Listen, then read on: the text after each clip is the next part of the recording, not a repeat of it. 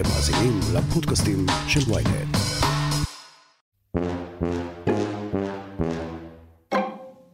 כזה דבר עוד לא היה כאן. בשבוע שעבר שר הבינוי והשיכון הטרי, זאב אלקין, הודיע עם כניסתו לתפקיד כי מחירי הדירות צפויים לעלות עוד. כן, עוד. כבר בתקופה הקרובה. אנחנו נמצאים בסיבוב מחודש של משבר ענף הדיור. הוא יתבטא גם בעליית המחירים. את החמישה פלוס אחוזים שראינו היום, זה לא סוף פסוק, לצערי. אלה אולי חדשות טובות למי שמחזיק דירה ברשותו, אבל חדשות רעות לכל מי שעדיין מנסה לרכוש את אחד ממוצרי היסוד של הישראליות. אז איך זה שלמרות תוכניות של שרי אוצר בעשור האחרון, ולמרות המשבר הכלכלי, המחירים ממשיכים לטפס? ובכלל, מי מרוויח מזה? ראול סרוגו, נשיא התאחדות הקבלנים בוני הארץ, תכף יענה לנו על השאלות הללו, אבל לפני כן, גד ליאור, הפרשן הכלכלי של ידיעות אחרונות וויינט, ייקח אותנו למסע בעקבות הכישלון ארוך השנים בתחום הדיור. הכותרת, הפודקאסט היומי של וויינט, עם מטילה שומפלבי. גד, אז אתה זוכר שר בינוי שנכנס ואומר, חבר'ה, אני כבר מודיע על הכישלון הצפוי? אני לא זוכר שר בינוי, אבל אני זוכר שרי אוצר שהפילו על שרי הבינוי את האשמה לעליית המחירים, זה אני כן זוכר. אתם רואים, המחירים עולים עוד, במיוחד אם הם היו משתי מפלגות שונות. אנחנו יודעים ששרים מתחלפים פה במהירות רבה, ראה בשנה האחרונה, אפילו השר ליצמן נכנס פעמיים שלוש למשרד ויצא, ובאמצע היה השר יצחק כהן לאיזה חודש, וגם הוא יצא. אז אתה אומר, המון שרים מתחלפים, הכישלון נשאר, וניסו פה הכל בשנים האחרונות, בוא נגיד את האמת, ממע"מ אפס שבסוף לא בוצע, למחיר למשתכן, כל מיני שטיקים וטריקים, בסוף עדיין היצע הדירות קטן יחסית בהשוואה לביקוש. באופן מפתיע, מי ששולט בכל הנושא של הדיור הוא דווקא לרוב שר האוצר. במסגרת פינוי מחנות צה"ל אנחנו נבנה שבע עשרה אלף יחידות דיור, שבעת אלפים עם עיריית ראשון לציון, עוד עשרת אלפים עם באר יעקב. חלק גדול מהדירות האלה, אגב, מי שיבוא לקנות פה יהיה במע"מ אפס בגלל ההחלטה שעשינו אתמול.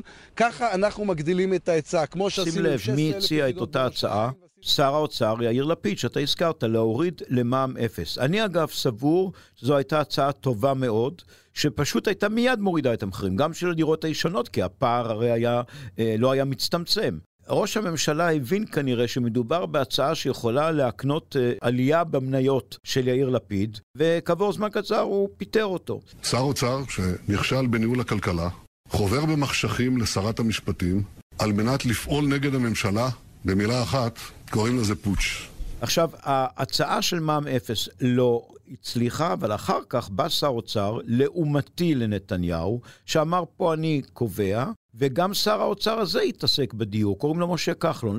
אני רוצה אה, להודיע או לבשר היום על הגרלה נוספת של המחיר למשתכן, כ-שישת אלפים ושבע מאות יחידות דיור, שמצטרפות לעוד ארבעים ושישה אלף שכבר הגרלנו ויש בהם זוכים. אני כיניתי אותו לא פעם שר הדיור והאוצר. בראש מעייניו היה נושא הדיור. אני חייב לומר מילה לזכותו, הוא עצר את ההשתוללות הגדולה של עלייה בין שמונה לעשרה אחוזים בשנה של מחירי הדיור, והביא גם לירידה מסוימת, אם כי בסוף תקופתו, כשנמאס לו קצת מהתפקיד והוא ניסה לפרוש כבר מהפוליטיקה, המחירים שוב התחילו לעלות.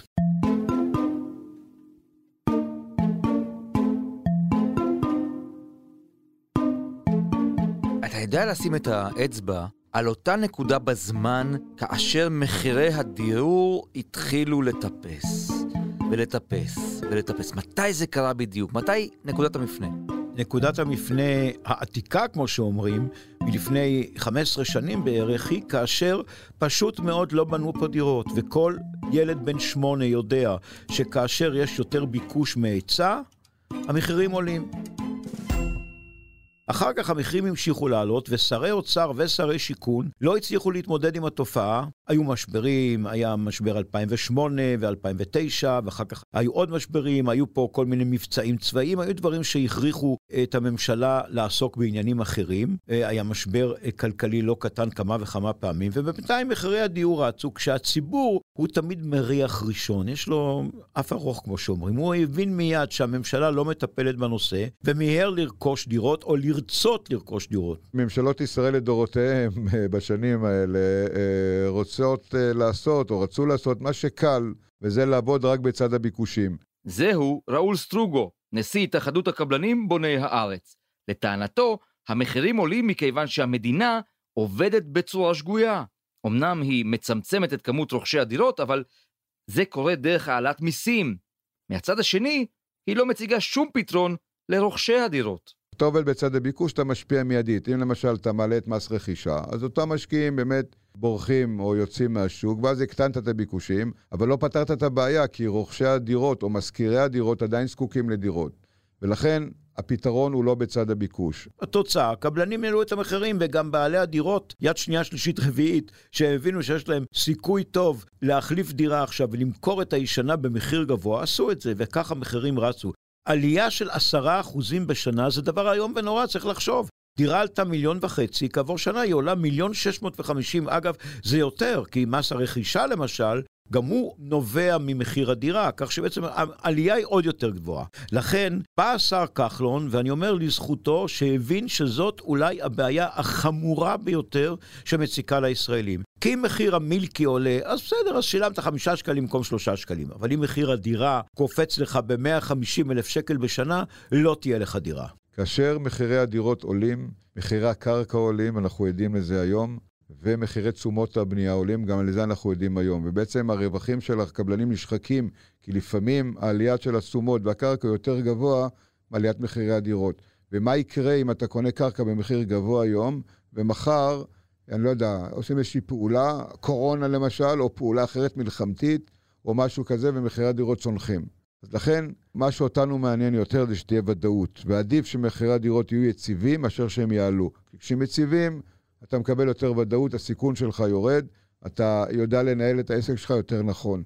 זה רע לנו שמחירי הדירות עולים, בטח בקצב הזה, אם זה עלייה מתונה, זה יותר טוב. שאצלי בפרויקטים שלי, באותה בניתי, אני בונה הרבה בראשון לציון, הדירות שמכרתי ב-אלפיים ועשרים, הן במחיר כפול ממה שמכרתי ב-אלפיים ועשר. אבל כשאני מסתכל על שורת הרווח התחתונה, אז הרווחתי פחות.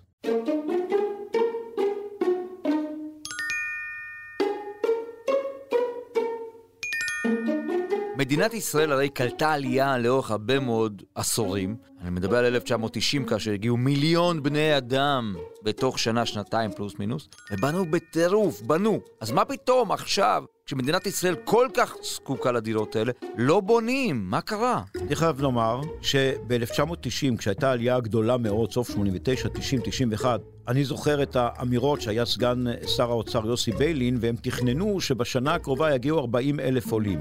ארבעים אלף עולים הגיעו בחודש אחד.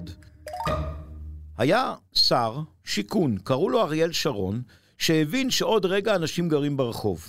הוא עשה שתי פעולות, אחת, כהרגלו, לא בדיוק תמיד נשמע לכל החוקים, לא קיים מכרז, פשוט הזמין בבולגריה וביוגוסלביה דאז, עשרות אלפי קרבנים, ואף אחד מהעולים לא ישן ברחוב. זאת אומרת, היו מספיק. ואז, בד בבד, הוא נתן הוראה, לבנות, לבנות, לבנות. וזה מה שהיה. וחסר היום, אני אומר ברצינות, שר כזה שיצליח להשתלט על הרצון של המדינה להחזיק בידיה תשעים ושלושה אחוז מקרקעות המדינה ולא לשחרר אותן. ולהפוך קרקעות שהיו מיועדות לחקלאות שהם לא בדיוק משתמשים בהן, ולהפוך אותן לקרקעות לדיור. קרקע חקלאית אנחנו צריכים, בואו נתחיל מזה. זה הפוך לאינטרס שלי כנשיא התאחדות הקבלנים. צריכים לשמור על החקלאות בישראל.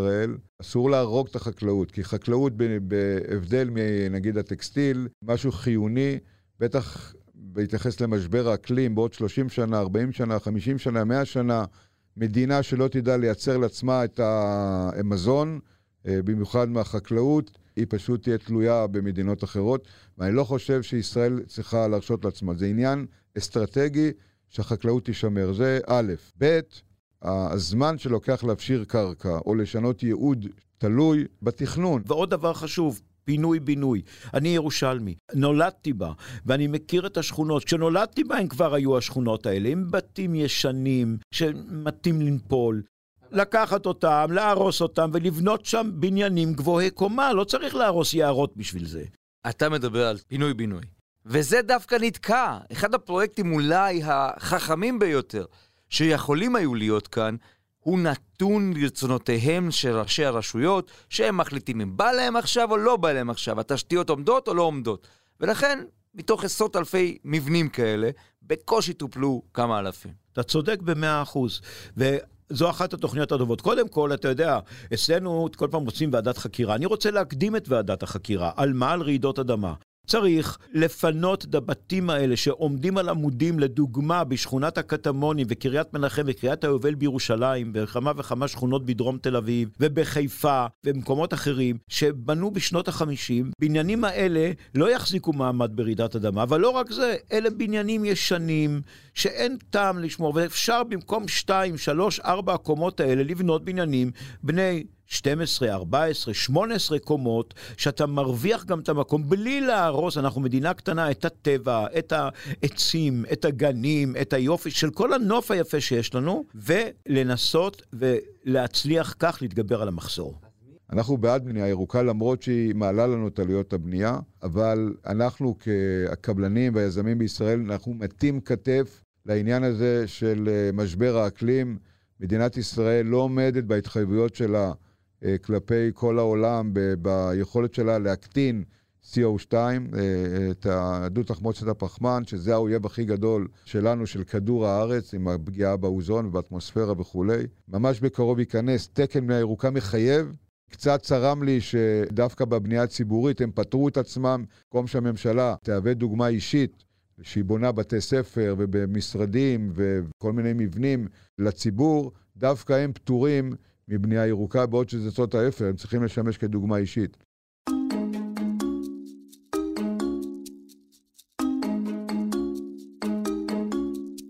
אבל גד ליאור, יכול להיות שזה נובע מן החיבה היתרה של המדינה לקבל הרבה מאוד מיסים מן הקרקעות האלה שאתה הזכרת קודם. המינהל רוצה לקחת מן היזמים, מן הקבלנים, בכסף. בדיוק כך, זה מה שהמדינה עושה, לכן היא עוצרת את זה. זה מזכיר לי, מנהל רשות חברות ממשלתיות, לפני שנים רבות, שמעתי לו, למה, למה לא מוכרים חברות ממשלתיות? הוא אומר, אנחנו נזרז את המחירה, את מה אני אנהל? אני מנהל רשות החברות ממשלתיות, הוא לא רוצה שהן יהיו פרטיות. אז אותו דבר פה, המדינה רוצה להחזיק את הקרקעות ולשווק אותם במחיר גבוה, במקום לזרוק אותם לשוק ולהגיד, חבר'ה, תתחילו לבנות. ואני אומר לכם, הם יבנו עכשיו, מהמדינה, בלי מחיר למשתכן, בלי כל התוכניות האלה שהמציא לנו ליצמן וחים, מאתיים אלף דירות, בלי לרצות להרוויח עליהן, ולמכור אותן במחיר הבסיסי, שהדירה ביבנה תעלה שבע מאות וחמישים אלף ולא מיליון וחצי. כל מחירי הדירות בארץ ירדו מיד, וסוף סוף לאנשים תהיה דירה. יש כל מיני חסמים שאוסרים ומונים את התהליך. הדבר הראשון, כל הנושא של קצב החתימה של הדיירים המתפנים הוא לוקח זמן. הבירוקרטיה היא מטורפת. להעביר טאבה היום זה תהליך של חמש לשבע שנים לפחות. זמן של ועדה, אם אני עכשיו רוצה להגיש תוכנית לוועדה, ייקח לי כמה חודשים לחכות לתור רק לכינוס הוועדה. זה עניין של כוח אדם, זה עניין של תיקוני חקיקה, של רגולציה. הם מחיים עכשיו מחדש את הוותמ"ל. מה זה הוותמ"ל? זה ועדה שעובדת בלוח זמנים מקוצר, לפרויקטים לאומיים יותר, או פרויקטים גדולים יותר, בגלל האיטיות של הוועדות המחוזיות, וראה זה פלא, אחרי שהוותמ"ל התחיל לעבוד, הוועדות המחוזיות התחילו לעבוד בקצב מהיר יותר. ואם אנחנו רוצים לקצר את זה, יש חלופה על ידי רישוי עצמי. רישוי עצמי זה תהליך שקורה הרבה בכל העולם, הרי יש תקנים ויש תקנות, אתה צריך לעמוד בהם.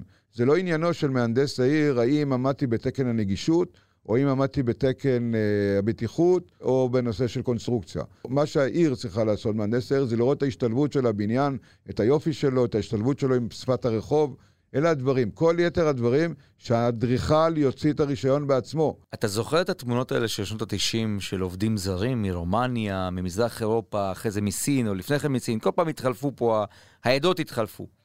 הם נעלמו. צריך להביא לפה עובדים זרים כדי לבנות מהר והרבה? אתה מכיר הרבה ישראלים שעובדים בבנייה? לא. לא. אתה יודע למה?